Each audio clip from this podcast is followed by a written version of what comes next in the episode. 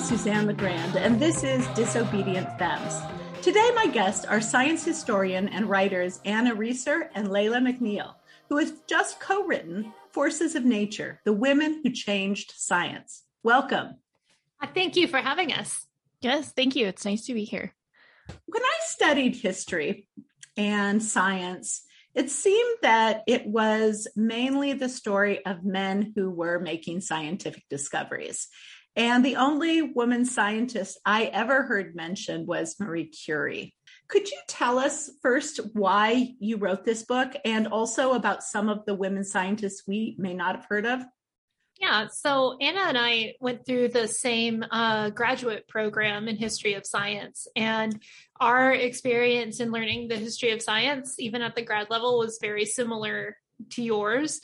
Um, it was mainly the march of progress spurred on by the works of great men. Anything that we did learn about women in the history of science was largely done on our own, um, things that we learned and found the more that we looked on our own, the more women that we found.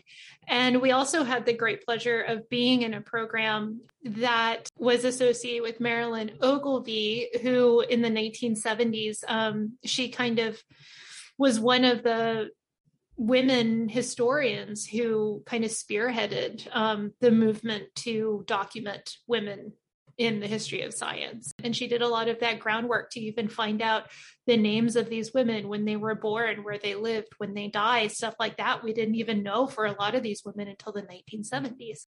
Um, one thing that you'll find in our book is that Marie Curie is mentioned once at the very end, explaining why we don't talk about her in the rest of the book. and part of that is because there were just so many other women uh, that are worth knowing about and worth learning about. And they are kind of overshadowed in our public imagination by figures like Marie Curie. Not to say that Marie Curie was not an extraordinary person who did extraordinary things, but the history of science is so much richer than the works of individuals, even individual women.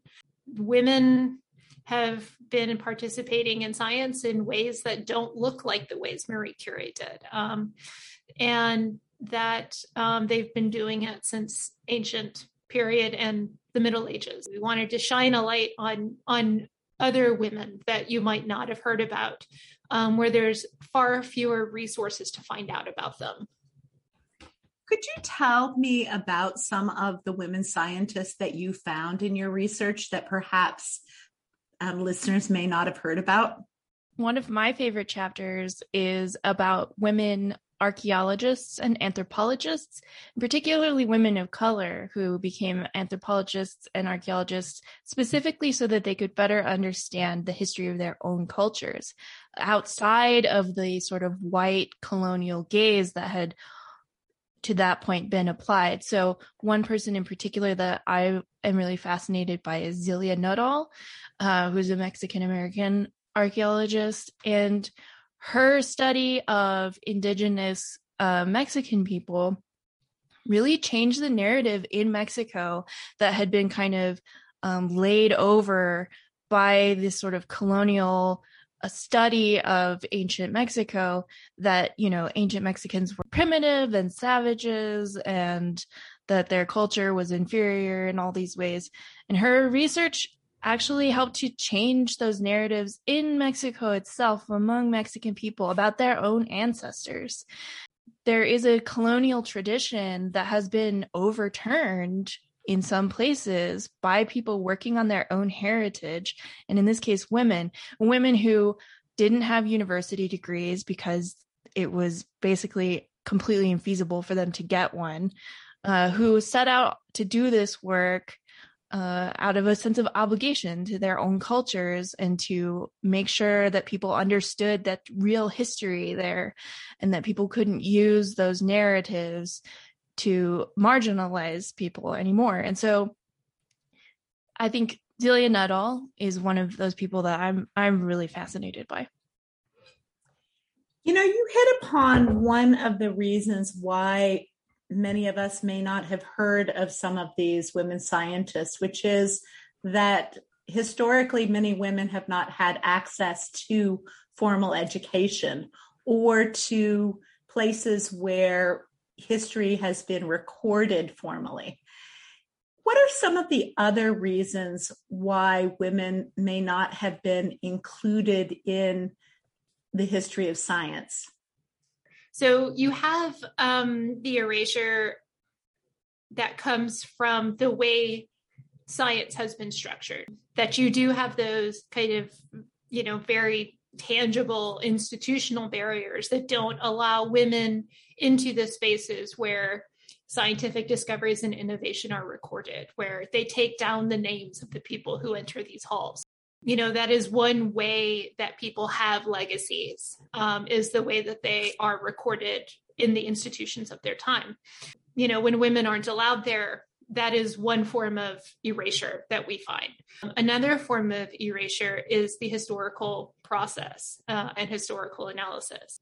Okay, so we didn't, us historians, we didn't find women on this roster of women in the Royal Society. Ergo, women were not participating in science. That is another form of erasure. Um, instead of kind of going a little bit further and being a little bit more critical of that and asking, well, one, why weren't they there? Uh, why weren't they allowed there? And if they weren't there, are we just going to assume that they didn't do science, they didn't do medicine, they weren't involved in, you know, the scientific culture of their time? Um, and a lot of the times the answer has come up, well, no, I guess they didn't. But what we find is that they did. And it does take kind of turning away uh, and looking in other areas of um, study to find how women and where women were participating in science. What we find is women um, doing science in the home, it, integrating innovation into their everyday lives, um, we also find women who were publishing scientific works, especially in the 19th century, but weren't publishing in scientific journals. They were publishing in the public sphere. The way, you know, kind of popular science is not considered necessarily proper science, and that has been somewhat ignored um, when we look at women's participation in science. Um, so there's all of these kind of different layers of erasure that have happened over time that have kind of kept women out of like our our gaze for looking at the history of science. Just to pick up on on that is uh, well, like Leila said, that um, you know, publishing in um, the public sphere or doing science that is more publicly oriented is often not considered science and so therefore not in the purview of historians of science. But I think inside science itself, we do see like explicit ways that science is defined in order to exclude certain people.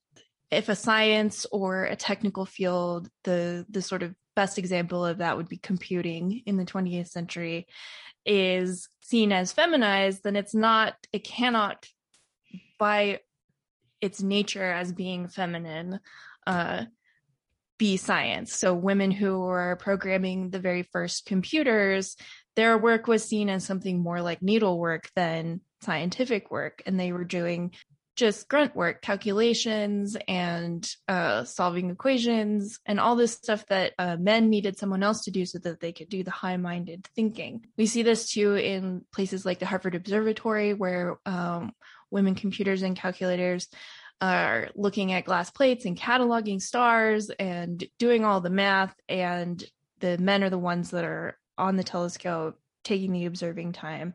And the work that women are doing is not in that time considered scientific.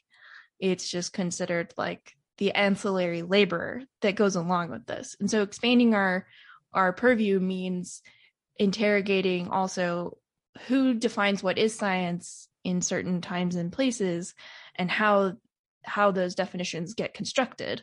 And we find that in a lot of cases they get constructed specifically so that women can't get paid as much as men so that women can't have as much status as men so that women can't get into uh, societies and uh, all the various kind of like laurel granting institutions of science. Do you think that's changed at present I think yes mm-hmm. and no. yes and but. I think that in some uh, institutions, there has been a greater awareness to these uh, more microaggressive ways that women's work is demeaned. I don't think that there has been an overall reckoning of scientific culture that investigates that. Um, I think that it is still very much on the shoulders of women within institutions to raise that awareness, which isn't really fair. I mean, women throughout history have been carrying the onus of this and they're continuing to do so. And we still find just the the plain everyday sexism uh, of women still being the primary caregivers at home, which takes away from the time that they're able to spend in a lab um, and that those types of i mean women used to be denied university professorships or um, admission into grad school because the assumption was that they were going to get married. Um, we don't blatantly do that anymore but there's still the uneven allocation of domestic work that women still own that takes away from the time that they're able to put into research. And I think that's something that we really saw over the course of the pandemic. And I think just a few months ago, uh, there was like one thing where like women had published absolutely no papers in scientific journals during the a month and men had so i mean like even even stuff like that, even if it's not baked into the rules of an institution, it's still very much within the culture of science and our culture at large that kind of separates women's work from men's work. And that has uh, overall impacts on the way women are able to participate in science. Yeah, it's also still true that there are more women in so called soft sciences than there are in hard sciences. And it's because they generally have an easier time getting into those fields because they're not as exclusive. Like the culture of like high energy physics uh, has been sort of in the news in the last uh, few years as just being pretty toxic. And there's this expectation also that like there are gendered expectations about what kind of science women could be interested in like the life sciences are better suited to to women that kind of thing is like um, straight out of the 19th century. And no one ever says it out loud, of course, but the numbers back it up. And like we still have these kind of fragmented disciplinary divisions that are based on gender and these kinds of leftover Victorian ideas that are still just kind of bubbling under the surface. And I think that talking about them and where they come from and the history of those ideas is really important because we don't say those things out loud. You know, that's the quiet part, and we want to say the quiet part out loud. So I want to go back just a little bit um, in our discussion to talk about the fact that a lot of times women were doing things that were not considered the purview of science. And one example that I think you give is the fact that women um, practice medicine and oftentimes had quite a bit of knowledge about medicinal use of herbs, for example. But that was not considered the practice of medicine as it was practiced in that time period. It was considered folk medicine, right? So that would mm-hmm. be one example of where women were active in doing what we would consider today scientific work, but it was given a different name than than what counted as science.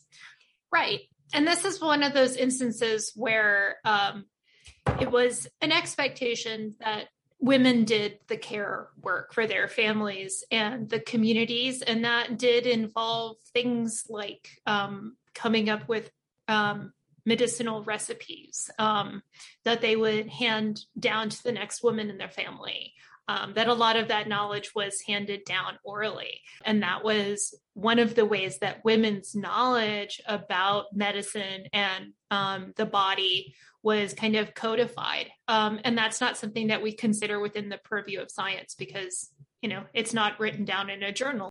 One thing that we really find in in medicine is that when it started to become professionalized in the 19th century um, is really when the work of women as kind of lay physicians within their communities became um, kind of uh, demeaned as quackery or um, anything that kind of fell outside of what was being taught in the universities that only men were allowed in coincidentally um, and everything outside of that was no longer medicine. Um, none of that was proper anymore. It was just plain quackery. And so the professionalization of medicine um, really changed the way people saw the role of women in caring for the sick.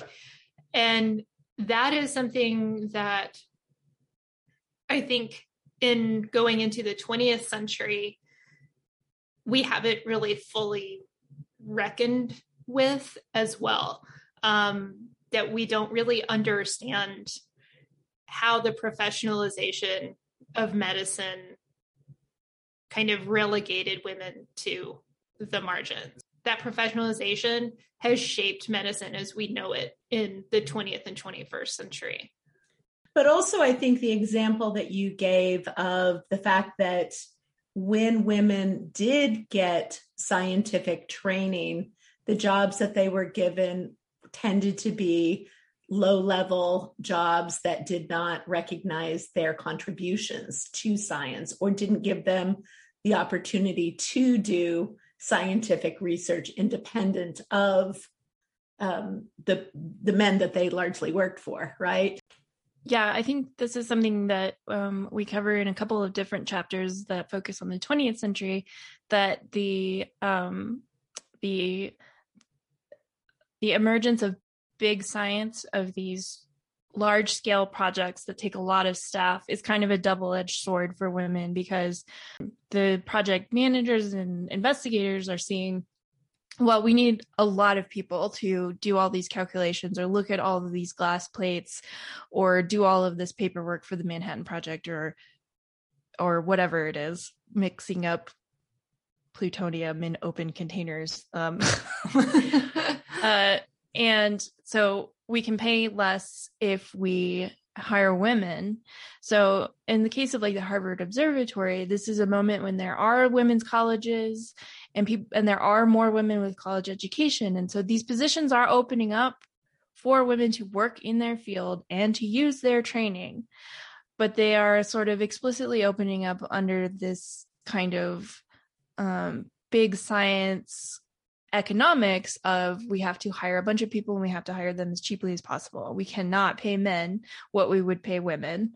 And that's the, that's true all across the economy in you know in the west at this time too. If you're working in a factory or something, women are always getting paid less. So it's this like strange moment where there are these big large scale scientific projects that need a lot of staff and people are actually having opportunities to use their training and to go into science and work in a lab but they're getting paid a lot less. They have much lower status. They're usually getting like massively overworked um, and they don't have an opportunity to author papers or be recognized really in any way because they're just doing this kind of grunt work. And i think when we sort of extrapolate that to our present day, we have to remember that that is the legacy of, at least in this country, in the United States, that is the that is the like foundational image of science. So you have a big lab with a primary investigator and you hire a bunch of people to do all of this work and everybody's given a specialized job.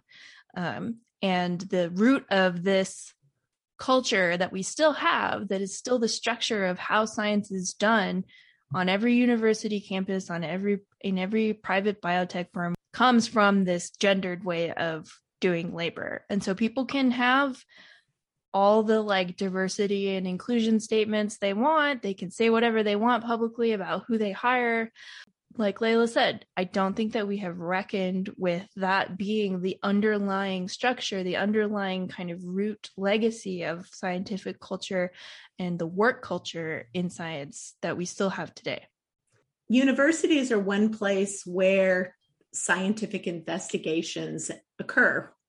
But 75% of college faculty are adjuncts, which means low paid, um, primarily teachers, and most of those are women and people of color, which means that 25% of the jobs that are left for tenure track jobs where somebody might be able to do scientific research tend to be occupied by white men. Mm-hmm. So, in some sense, what you're talking about with respect to, you know, computers in the mid 20th century and women doing low paid grunt work for scientists who then are able to theorize is really not that different than the situation, it seems, of at least structurally of universities at present. Do, uh-huh. do, you think that's true? Is my observation correct in thinking that there's a connection between those two? Yeah, I absolutely think that there is. Like what I said earlier, even if institutions legally cannot have in their, you know, stated written down somewhere that women aren't allowed to do this, you know, like they used to in the 19th century and before that. They've just found different ways to relegate women to the margins and to low ranking positions with not the possibility of a lot of career advancement. One of the issues that arises as well um, when we look at women in the sciences today and um, how women are underrepresented and uh, that it's not just an issue of role models it's that when you have the majority of these leadership positions and people in power that are uh, kind of you know white men that they themselves have probably not investigated their participation in toxic cultures in science um, of racism and sexism. And that those types of things determine who stays in science who's going to, going to stick it out with these men and who's not. As an adjunct myself the the casualization of the workforce in academia i think is a great analog to think about these two things together. I'm still teaching the same classes that um, tt faculty would be teaching but i get paid way less for it because it's just been recategorized somehow. And then you're in a you're in a lecture pool uh, with a bunch of other people who are get, not getting paid very much. Same thing as the like pool of computers or the bullpen. And you're a, paid yeah. to teach, not to do scientific research yourself. Yeah, exactly.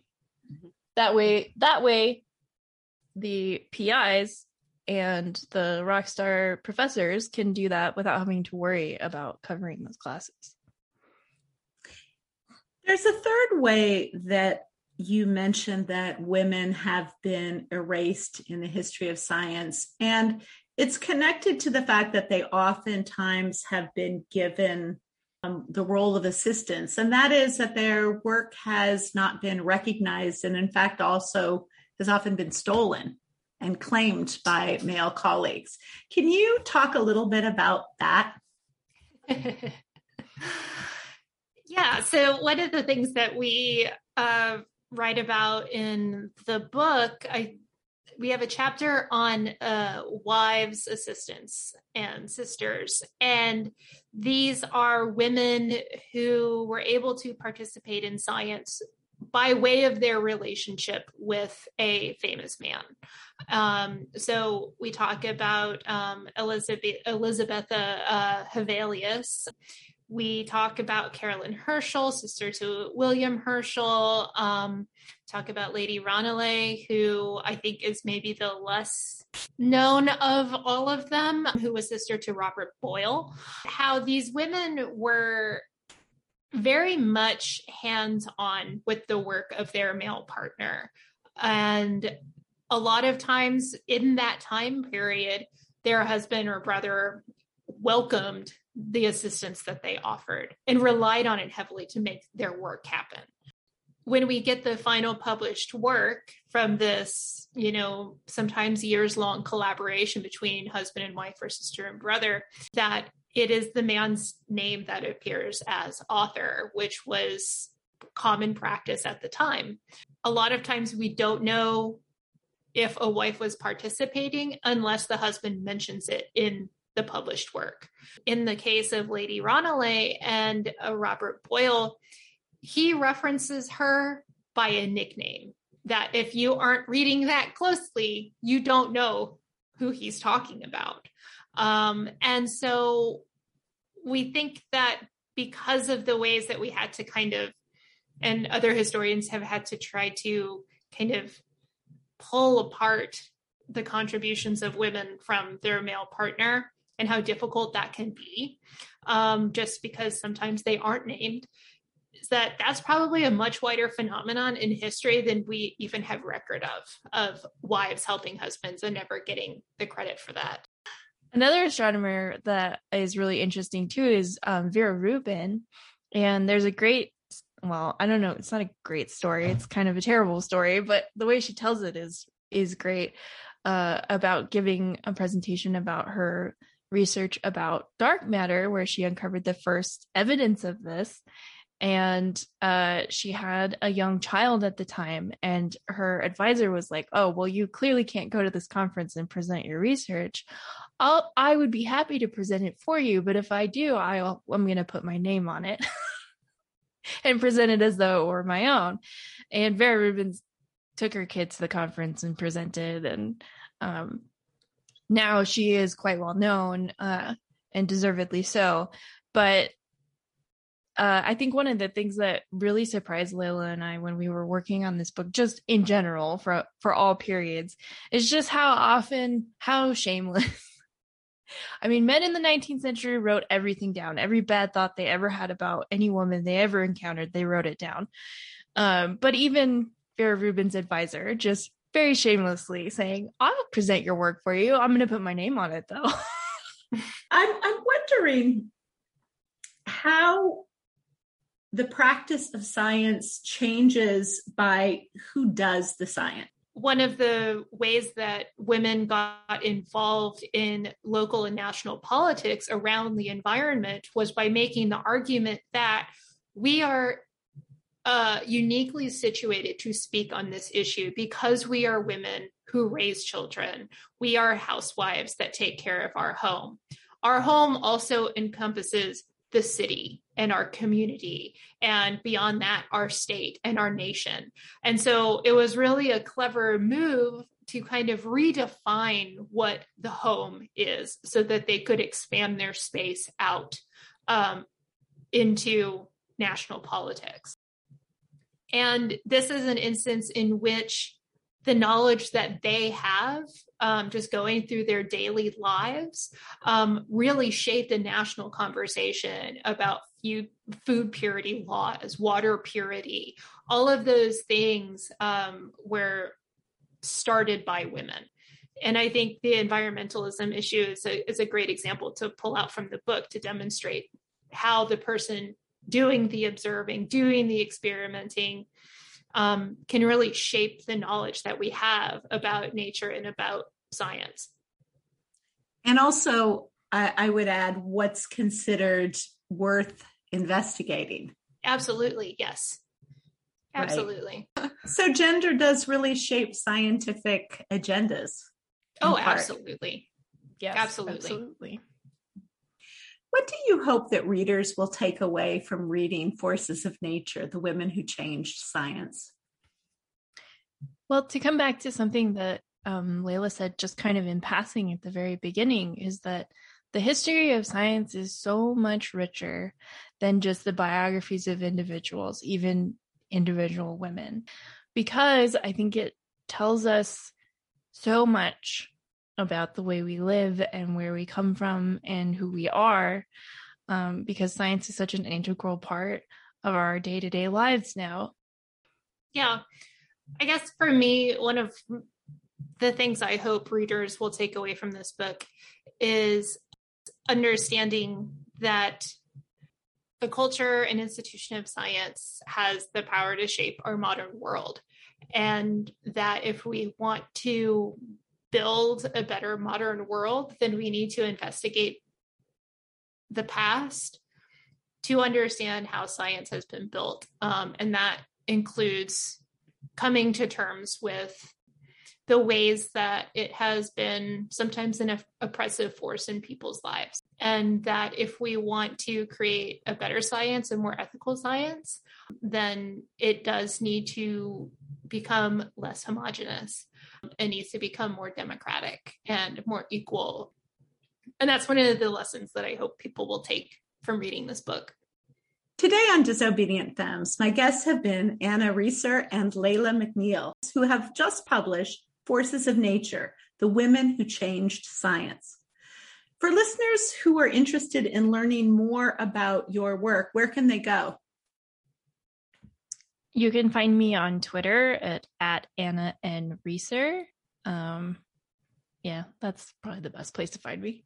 yeah. Well, and we also have a website for the book as well, which is right. uh, forcesofnaturebook.com. And I have a website, which is leilamcneill.com. And that links to all of the work that I have put out on the internet, including links to um, the magazine and podcast that Anna and I run together, ladyscience.com. Thank you so much for being on Disobedient Femmes. Yeah, thank you so much for having us. Yes, thank you. This was fun. I am Suzanne LeGrand. Each week on Disobedient Femmes, I bring you interviews with amazing women writers, artists, activists, and scientists who are reimagining the world. If you enjoyed the show, please subscribe and let us know what you think by leaving a comment. Thanks.